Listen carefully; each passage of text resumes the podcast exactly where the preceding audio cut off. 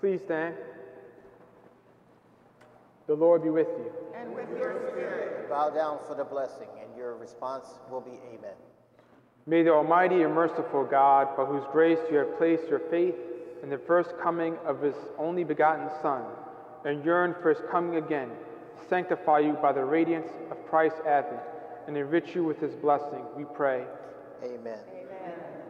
As you run the race of this present life, may it make you firm in faith, joyful in hope, and active in charity, we pray. Amen.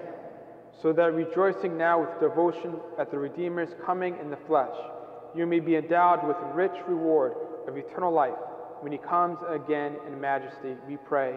Amen. And may the blessing of Almighty God the Father, and the Son, and the Holy Spirit come down on you or remain with you forever. The Mass is ended. Go forth glorifying the Lord by your life. Thanks. Thanks be to God. Amen.